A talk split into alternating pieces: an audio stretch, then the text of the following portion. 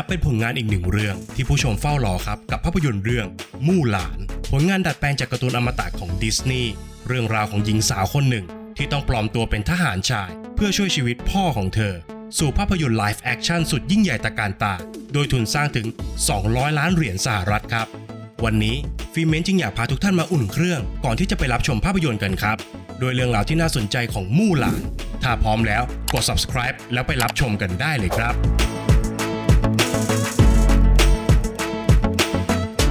ริ่มกันที่เรื่องราวของการคัดเลือกนักแสดงกันดีกว่าครับ โดยกว่าจะได้หลิวอี้เฟยมารับบทนำนั้น ทางทีมงานต้องทำงานกันอย่างหนักหน่วงทีเดียว แน่นอนครับว่าการหาหญิงสาวหน้าหมวยที่ดูคล้ายกับมู่หลานนั้นไม่ใช่เรื่องยาก แต่เมื่อขึ้นชื่อว่าเป็นดิสนีย์เพียงแค่รูปร่างหน้าตาอย่างเดียว มันไม่พอครับ เพราะกว่าที่ทางดิสนีย์จะเลือกหลิวอี้เฟยมาแสดงบทนำในภาพยนตร์เรื่องนี้ ทีมงาน casting ต้องเดินทางไปกว่า 5 ทวีป เพื่อเฟ้นหานักแสดงที่เข้าข่ายจะมารับบทนำโดยพวกเขาต้องคัดเลือกจากผู้สมัครทั้งหมด 1,000 คน ด้วยโจทย์ที่ยากที่สุดก็คือ นอกจากจะต้องเป็นนักแสดงสาวเชื้อสายจีนแล้ว ยังต้องมีฝีมือในการแสดงฉากต่อสู้ เชี่ยวชาญศิลปะการป้องกันตัวแบบต่างๆ และยังต้องสามารถพูดภาษาอังกฤษได้เป็นอย่างดีอีกด้วย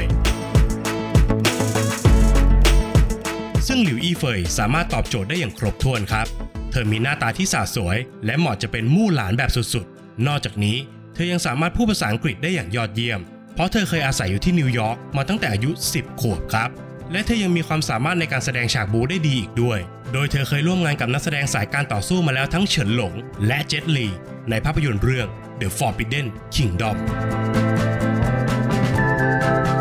รวมไปถึงเคยร่วมงานกับนักแสดงระดับฮอลลีวูดอย่างนิโคลัส เคจและเฮเดน คริสเตนเซนในภาพยนตร์เรื่อง Outcast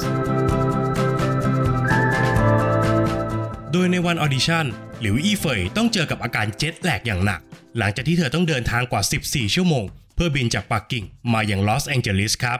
แต่เธอก็ไม่ย่อท้อ และตั้งใจแสดงอย่างเต็มที่ โดยเธอแสดงไปทั้งหมด 4 ฉาก ซึ่งมีฉากหนึ่งครับ ที่มีความยาวระดับ 5 หน้ากระดาษ A4 แต่เธอก็สามารถเล่นรวดเดียวจนจบต่อหน้าทีม casting ได้อย่างไม่มีปัญหา ทั้งคุณสมบัติและประสบการณ์ทำงานครบถ้วนแบบนี้ทำให้ดิสนีย์เลือกหลิวอี้เฟยมารับบทนำในภาพยนตร์อย่างไม่ต้องลังเลครับ โดยในภาพยนตร์เรื่องมู่หลาน หลิวอี้เฟยก็ลงทุนแสดงฉาก stunt เองเกือบทั้งหมดครับ ไม่ว่าจะเป็นการขี่ม้า การต่อสู้ด้วยดาบ การยิงธนู รวมไปถึงฉากสงคราม และการต่อสู้ใหญ่ ๆ ในภาพยนตร์ เธอลุยเองล้วนๆครับ อกจากนักแสดงหลักอย่างหลิวอี้เฟยแล้ว มู่หลานยังมีทีมนักแสดงจากเอเชียมาร่วมทัพมากมาย ไม่ว่าจะเป็นดอนนี่เย็นที่โด่งดังสุดขีดจากภาพยนตร์เรื่องยิปมัน นักแสดงสาวมากความสามารถอย่างกงลี่ นักแสดงหนุ่มนักบู๊อย่างเจสันสกอตลีรวมไปถึงเจตลีที่ในตอนแรกเขาปฏิเสธการรับบทไปแล้ว แต่พอลูกสาวของเจ้าตัวมาพูดกับเขาว่า นี่เป็นโอกาสอันดีที่จะเผยแพร่วัฒนธรรมและประเพณีของจีนออกสู่สายตาชาวโลก เจ็ตลี่จึงตัดสินใจรับบทในที่สุดครับ ภาพยนตร์เรื่องมู่หลานในเวอร์ชันนี้ มีการตีความใหม่ที่น่าสนใจครับ อย่างแรกเลยก็คือมู่หลานเวอร์ชันนี้จะไม่ได้เป็นภาพยนตร์ musical ครับ ผู้กำกับภาพยนตร์อย่างนิกกี้คาโรได้ออกมาเปิดเผยครับว่าเหล่าตัวละครในเรื่องจะไม่ได้ออกมาร้องเพลงกันเป็นฉากๆ เหมือนในเวอร์ชันการ์ตูนนะครับ เหตุผลก็เพื่อความสมจริงที่มากขึ้นในภาพยนตร์ แต่เธอสัญญาเอาไว้ครับว่า แม้ผู้ชมจะไม่ได้เห็นเหล่าตัวละครออกมาร้องเพลงกันในภาพยนตร์ แต่เธอจะยังเก็บเหล่าเพลงในความทรงจำของมู่หลานเอาไว้ และนำเสนอออกมาในรูปแบบต่างๆ ในภาพยนตร์แทนครับ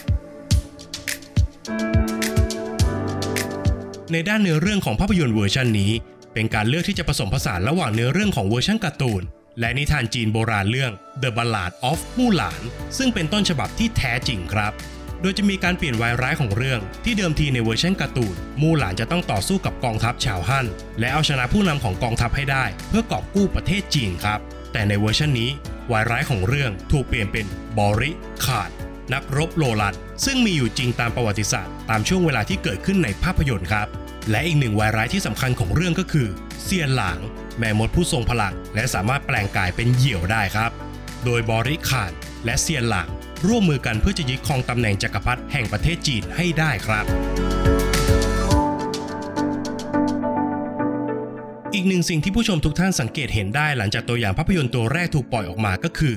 ตัวละครมูซูจากเวอร์ชันการ์ตูนหายไปในเวอร์ชันนี้ครับซึ่งทางดิสนีย์ก็ได้ออกมาเปิดเผยครับว่า พวกเขาต้องการตีความมู่หลานเวอร์ชัน live action ให้ออกมาจริงจังกว่าเวอร์ชันการ์ตูนครับ และอ้างอิงวัฒนธรรมและประเพณีของจีนให้มากขึ้น โดยพวกเขาเลือกที่จะใส่นกฟีนิกซ์เข้ามาแทนมูซูที่เป็นมังกรครับ โดยหากอ้างอิงตามความเชื่อของชาวจีน นกฟีนิกซ์จะเป็นตัวแทนของสันติภาพ และความเจริญรุ่งเรืองครับ นอกจากนี้ทางค่ายยังได้ตัดตัวละครอย่างลีชาง ออกจากเวอร์ชันภาพยนตร์ และดัดแปลงบทบาทของเขาให้อยู่ในรูปแบบอื่นของภาพยนตร์แทน เพื่อความเหมาะสมกับสภาพสังคมในปัจจุบันอีกด้วย นี่แหละครับ เรื่องราวที่น่าสนใจจากมู่หลานเวอร์ชันปี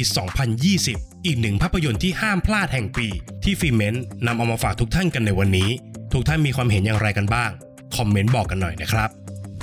และอย่าลืมกด subscribe ช่องฟิเมนต์เอาไว้ จะได้ไม่พลาดคอนเทนต์ดีๆสำหรับคนรักภาพยนตร์ครับ